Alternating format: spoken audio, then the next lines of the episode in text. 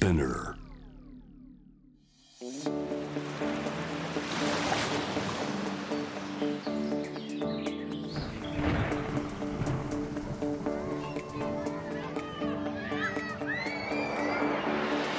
Working with SDGs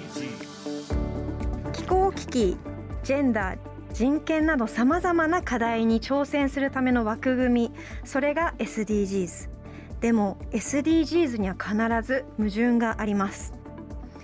例えば環境を大事にしてビジネスがうまくいかないと失業する人もいて新たに苦しむ人が生まれてしまう。では一体どうすればいいのでしょうか？このポッドキャスト SDGs を仕事に生かす。ではビジネスを通して SDGs 的な難題に取り組んでいる人職場を変えることで解決に向けた挑戦をしている人をご紹介いたします。誰もが仕事を通して新しい一歩を踏み出せる後押しをしていきます。メインナビゲーターは SDGs を軸に活動するワールドロード CEO 兼ハフポスト日本版プロデューサーの私平原伊文そしてニュースサイトハフポスト日本版編集長の竹下隆一郎がアシスタントナビゲーターを務めます。SDGs を仕事に生かす1回目のゲストはコモンズ投信株式会社取締役会長 ESG 最高責任者渋沢健さんと露木椎名さんです。テーマは Z 世代は今の資本主義をどう見ているのか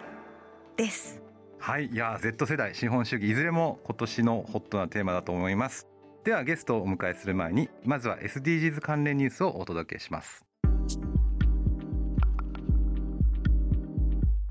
ユニクロの柳井正氏。地球は今の世代で終わってしまうかも。サステナビリティ戦略を発表。ユニクロを運営するファーストリテイリングの柳井正会長兼社長は2月2日の記者会見で全世界の人企業が人類全体の将来を考えて行動しなければならないと話しサステナビリティへの取り組みを強化する方針を示しました。柳井氏は新型コロナウイルスの感染拡大の影響で各国の経済が停滞しビジネスの現場にも深刻な影響を与えまさに危機的な状況だと思うとも語っています。さらに柳井氏はこのままでは地球は今の世代で終わりになってしまうかもしれない。そうならないためには全世界の人々企業が人類全体の将来を考えて経済活動はどうあるべきか地球環境はどうあるべきか自分のビジネスはどうあるべきか本当に真剣に考えて行動しなければいけないとも訴えました。ファーストリテイリングは20年後を見据えた取り組み目標として各国の店舗オフィスで再生可能エネルギーの導入を進めると発表柳井会長はさらに大量に作って売るというファッション業界のサイクルについても変化の必要性を話しましたスペルミスのビールが発売。スペル間違えたけど味は間違いなしとネットで話題に。商品デザインにスペルミスがある札幌とファミリーマートの共同開発ビール札幌開拓し麦酒仕立てが2月2日に発売されました。ラガーのスペルミスを理由に一度は発売中止が発表されたのですが SNS 上では廃棄されたら食品ロスになる。そのまま売っても良いのでは？などといった投稿が寄せられ販売されることになりました。札幌の広報担当者は皆様からさまざまなご意見や声をいただき発売に至ることができました。本当にありがたいです。再発防止に努め改めてチェック体制を見直していくのはもちろんのことですと感謝を述べています。以上 SDGs ニュースでした。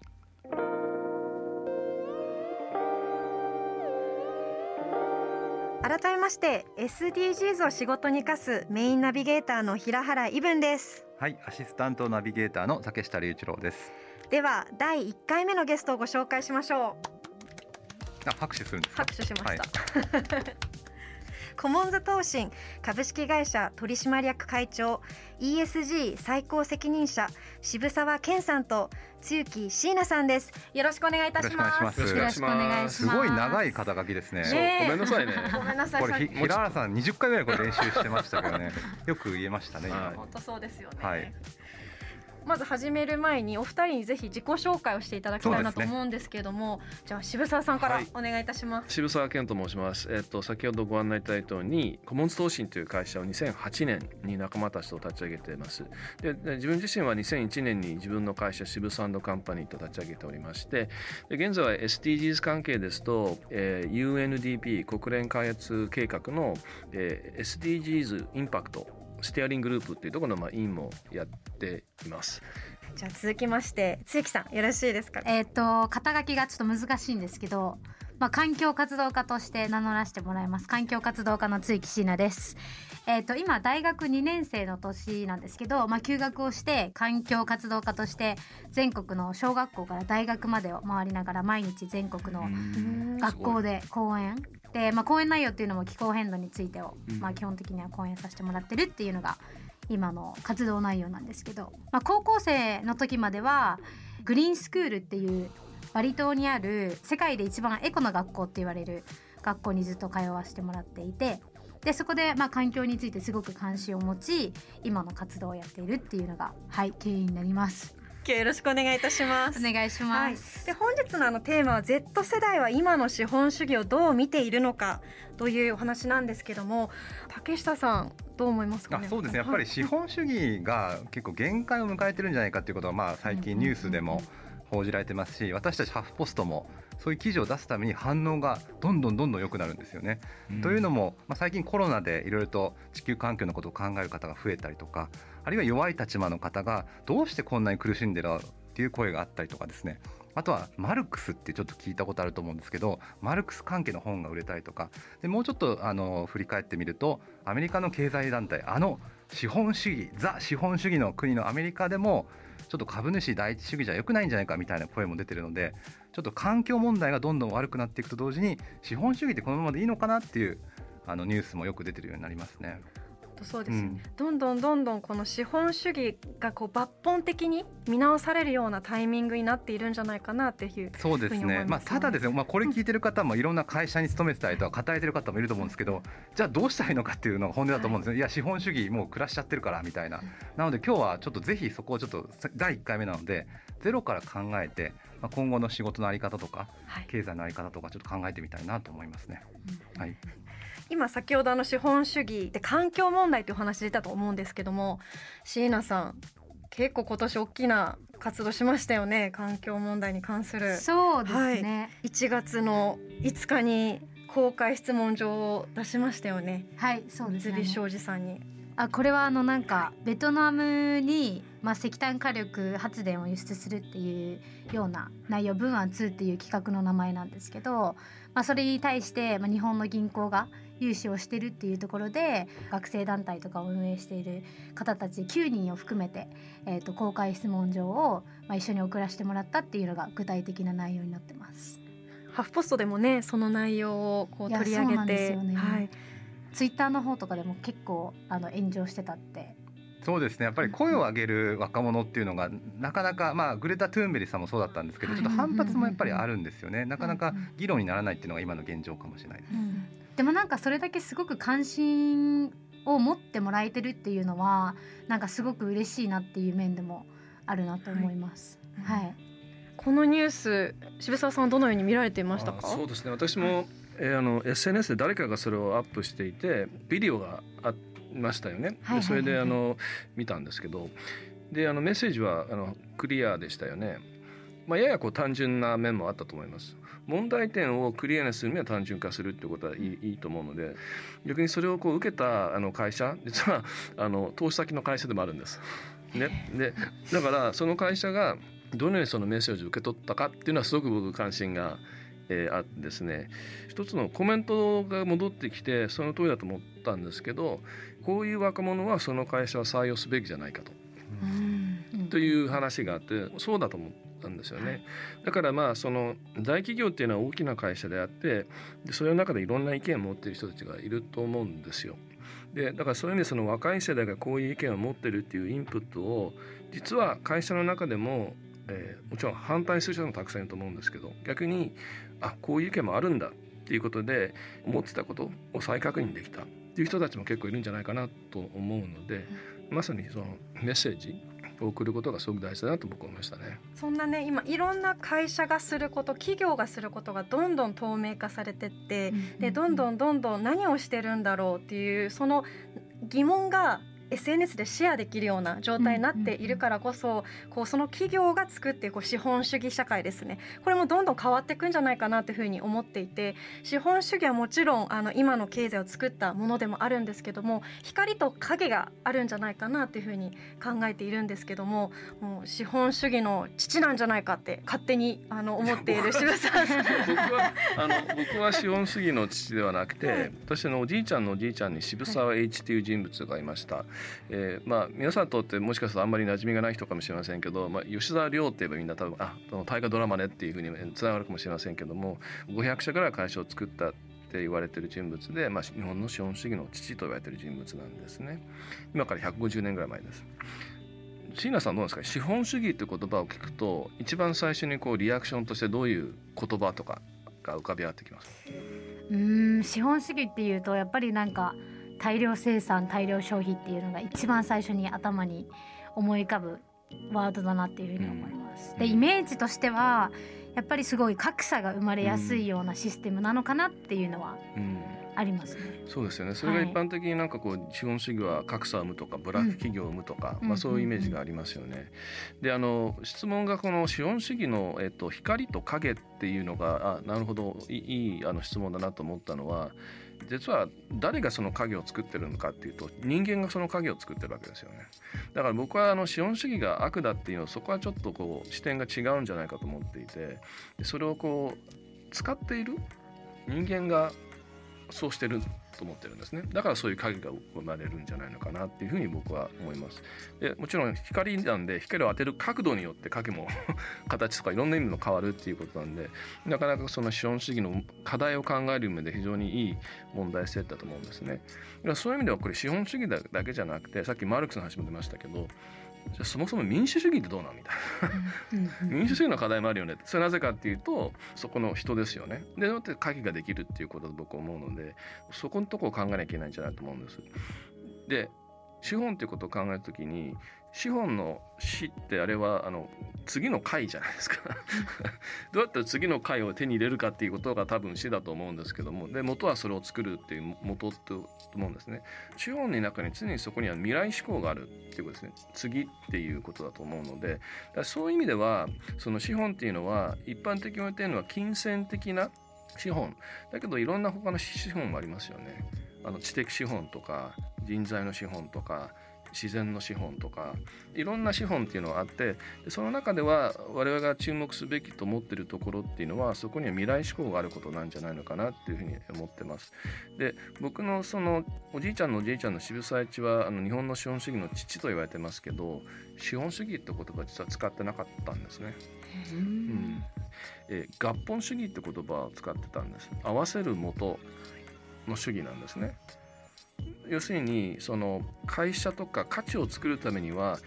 お金っていう金銭的な元もあれば人という人的な元もあればいろんな元を合わせることによってより良い明日を、えー、価値があるものを作っていけるとというそのような考え方だったのでだから渋沢一が500社ぐらい会社を作ったっていうのはどちらかというと手段だったんですね。考えても当時はあの江戸時代の封建時代から一気にこう新しい時代にリセットされたグレートリセットされた時代だったのででその時により豊かな社会を作るために民間が自らそういう豊かな、えー、世の中を作るべきだとここにもまた未来志向があると私は思います。はいまさにあの資本主義って聞くと最初お金っていうのが思い浮かぶと思うんでそうではなくって抜本的に見てった時にこう未来志向っていうのがあってそれを作るのがこう人間っていうのがあってじゃあ人間がこう国に任せるだけではなくて私たち一人一人があの民間がどういったような形で未来に向かって想像できるのかっていうところがあったのかなというふうに思いました。どうですか今椎名さんこの話聞いていて。今まで考えたことないような視点だったのですごい面白い、うん、だから渋沢栄一は論語とそろばんって言ったのはそろばんがまあ経済だとすると論語っていうのは道徳なので、だからやっぱりその人の志していることとか自分のやってることがいかにこう影響を与えるかっていうところにも焦点を当てたっていうことですよね。だからそういう意味ではその、えーと、道徳か経済かっていうの両方とも主張、で今の文脈で言えば環境か経済かじゃなくて環境と経済。うんうんそれがあれですよね。ESG って言われるところような。ところですよね。ESG、まあ、E は Environment 環境ですね。S はソーシャル社会。で G がバランス、まあ、企業の経営の在り方、というふうにまとまって言われた始めの2005年ぐらいで。で日本では経営とか資本市場の結構ど真ん中に来たっていうのはこの5年ぐらい。そんなイメージ持ってますね。そうなんです。ちなみにこうこう椎名さんは今まあ環境と経済って話も出たと思うんですよ。こう例えば今未来志向の話も出てってで椎名さんまさにこう未来を見据えながらこの環境の活動をされてると思うんですけども椎名さんだったりこう周りの環境活動家のご友人だったりはどういったような未来を今見据えながら活動されてるんですか、うん、なんか循環型社会。っていうのを私がイメージしててで結構なんかリスク分散でなんか地産地消みたいななんかすごい昔のやり方じゃないけどなんか今のテクノロジーとかも取り入れながらあのなるべくリスクを分散して地域の中でなんか生産して消費するみたいな形っていうのが一番いいんじゃないかなと思ってます。地域の中で地域で消費するのはそれができるんであれば素晴らしいと思いますけどリスク集中型になりませんかそれは？全部が全部地域で生産して消費するっていう形じゃないんですけど、うん、イメージしてるのは、うん、だよね。だからそれも僕もね、はい、だからそういう僕もそうだと思うんですよ。だから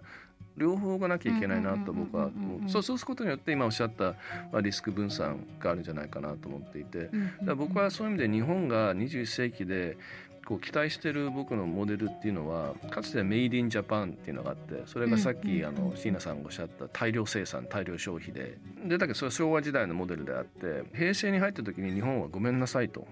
じゃああなたの国で作りますメイドバイジャパンでって言ったんですね。だけど令和時代になってまさに Z 世代の皆さんミレニアルが活躍する世代になった時時代になった時には新しいモデルが必要だと思っていてでそれは僕はメイドウィズジャパンだと思うんですね。一緒にサステイナブルな豊かな社会的課題も解決しながらも成長もいろんな国々の同じ世代の Z 世代の、え、インドネシアインドアフリカでもねどこに生まれたかかわらずそういう社会を一緒に作りましょうよみたいなモデルを作ることをあのちょっと飛躍してますけどそれが僕期待してるんですよすごく今の若い世代には。その世代を代表する椎名さんいかがでしょうか？もうがん全力でやっていきます 私は結構なんか啓蒙っていうところで活動させてもらってるので、まあ、すごくビジネスのところにいるわけではないんですけどでもやっぱりなんかその講演の時に伝えさせてもらってるメッセージって消費者ってすごく力があってなんか買うものだったりとかなんか日々選ぶ選択っていうものっ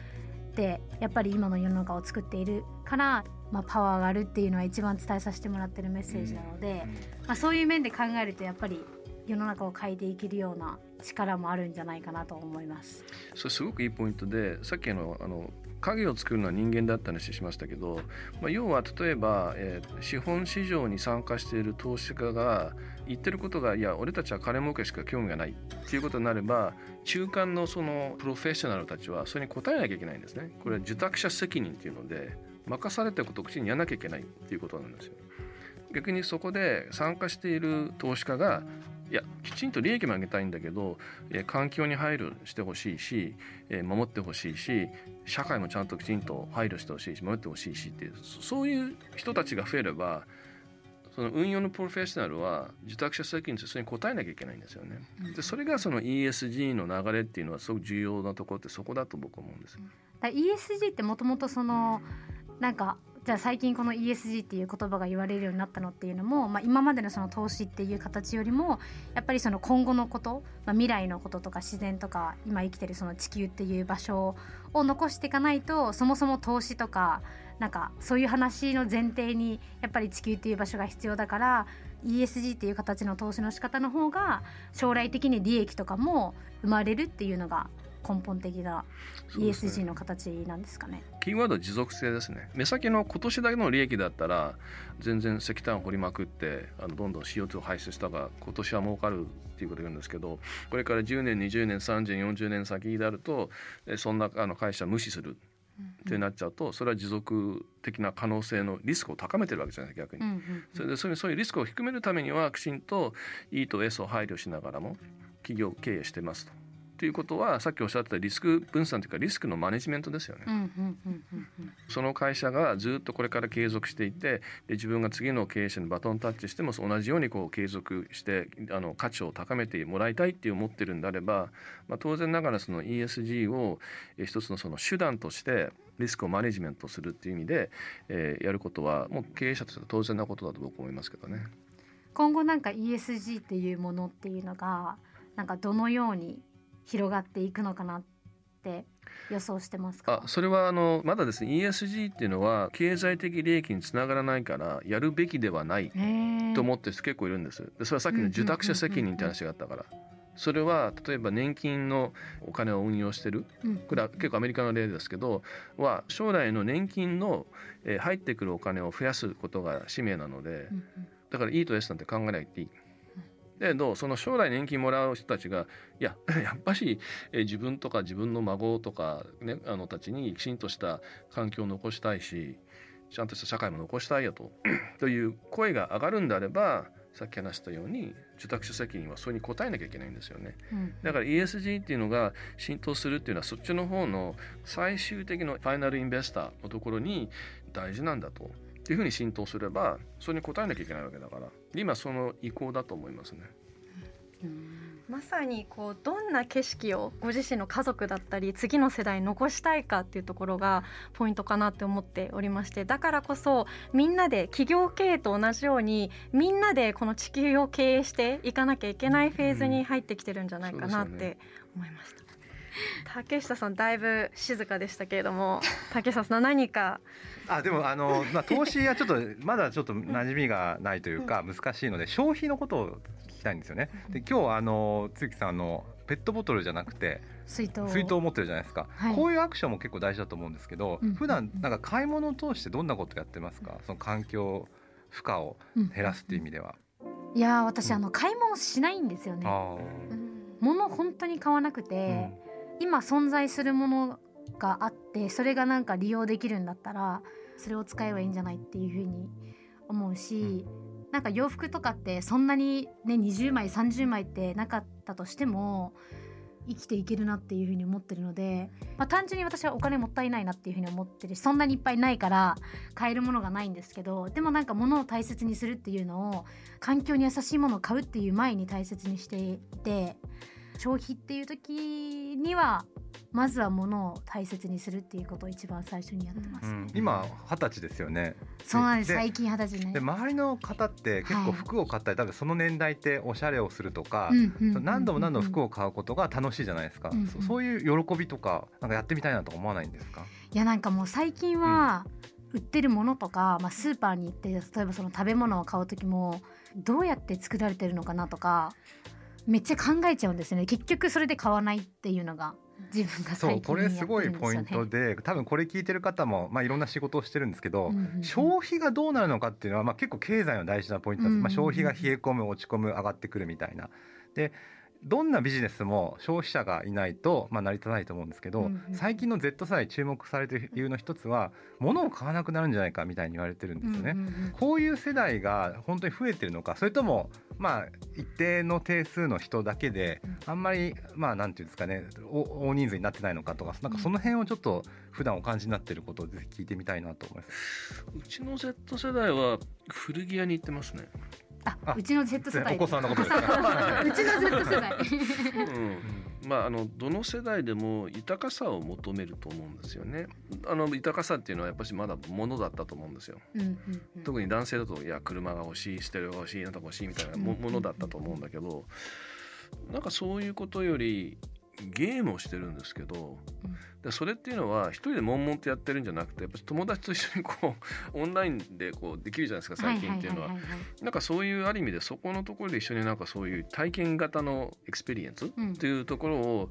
なんかこう重視してる重視というかそこら辺は変わらないと思うんですよね。だけどやっぱりソーシャルに誰かとつながり何かやりたいって気持ちは変わらないけどソーシャルのなんていうかインタラクションのうん。交流のありあり方のが変わったのかなっていうのもちょっと思うんですよね。求めてることは多分同じだと思うんだけども。が物で満たされるのかそれともその体験だったうん。りつながりで満たされるのうん。かっていうところが今のちょっとした変化なのかなって思いました、うん。そうで結構私もねミレニアル世代なんですけども「三国無双」っていうゲームが大好きで、うん。でそれもこう一人で遊んでるんじゃなくって、うんうん。こう LINE でつなげてあー。でそう今呂布取ったぞみたいな話をこうしながらあのやってる時間がすごく楽しいので まさにこれだだなっていうふうに思いましたね今話どうでもいいんですけどこの話。こういうところも今日いろんなあのお話をさせていただいたと思うんですけどもキーワードかなっていうふうに思ったのが環境と消費だったりもそうで消費とあとまあ何々こう分けて話すのではなくってと一緒になって何かやっていくってことが、まあ、これからのこう社会を作っていくものなのかなって思いましたでその先にはやはりこう未来志向があってみんなで一緒に未来を作っていくものなのかなって感じましたね。はい、というところであの本日1回目のゲストはコモンズ投信株式会社取締役会長 ESG 最高責任者渋沢健さんと露木椎名さんをお迎えいたしました。ありがとうございました。ありがとうございました。た。楽しかったです Working with SDGs 仕事で使える SDGs の数字。ここからはアシスタントナビゲーターの竹下隆一郎がお届けします。え今日の SDGs の数字はですね寄付の総額です2016年日本人の個人が寄付をした総額は7756億円7756億円ですこれは日本ファンドレイジング協会の寄付白書の資料なんですが7000億円以上を、まあ、日本の個人が寄付していると、まあ、これをどう見るかっていうのがポイントだと思います。でまあ、大体これ日本の GDP の0.14%とされてるんですね。で、まあ、今日お届けした SDGs というのは、まあ、いろいろと言葉を聞くようになったんですけどうん本当に環境問題とかあの人権とかにみんなが関心持つのかなそれは綺麗事じゃないのかなっていう批判もあるんですがいやいやいやそんなことないよと。実はいろんな個人っていうのは自分のために使うだけじゃないお金っていうのを使ってるんですね。それは寄付だったりとかクラウドファンディングだったりとかあるいは本編で議論にあった投資だったりとかそういった数字を押さえておくっていうのが、まあ、今後のビジネスのトレンドを見る上で大事かなと思います。この7756億円っていうのを、まあ、どう見るかっていうのを覚えておくといいと思います。まあ、こうした数字をですねあのインプットしておくと上司へのプレゼンとかあるいは次の仕事の企画とか次の消費者のトレンドとかを、えー見るのに役に立つかなと思います。ということで明日からのお仕事の中で活かせるかもしれない仕事で使える SDGs の数字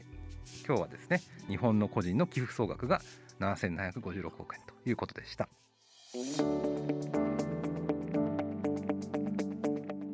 お届けしてきました SDGs を仕事に生かすいかがだったでしょうか？そうですね。今日本当に深い話が多かったですね。でまあ思ったのはですねこれ一世のせいで変わるのが大事かなと思いました。SDGs すごい流行ってますけど企業だけが変わってもダメだし、まあ、消費者も変わんなきゃいけないですね。消費者もそういう SDGs の商品を作ってる企業の商品を買いますよってことを声を上げると。あるいは投資家もそういう企業にちゃんとお金出資します投資しますってことを言って一つのプレイヤーだけが変わってもなんか世界は変わらないなと思いました。でみんなで変わるためには声を上げることが大事。私たちも変わるからあなたも変わってね。企業も変わるから消費者も変わってね。消費者も変わるから企業も変わってねと、まあ、声を上げることが大事かなと思いました。SDGs を仕事に生かす楽しんでいただけましたでしょうか。で今後もですね新しいエピソードを配信していきますので Apple のポッドキャスト Amazon Music Spotify Google ポッドキャストでフォローお願いします。そしてぜひあの皆さんの感想をお聞きして、まあ、感想をもとに今後の番組を決めていきたいと思いますので「ハッシュタグ #SDGs を仕事に生かす」でツイートお願いします。生かすの漢字は活動の活という字ですね。三髄の活生かすでツイートお願いします。さて次回のゲストは LVMH グループジバンシー日本法人社長クリスティン・エドマンさんと LGBTQ 活動家カンさんをお迎えいたします。ここまでのお相手は平原イブン。竹下隆一郎でした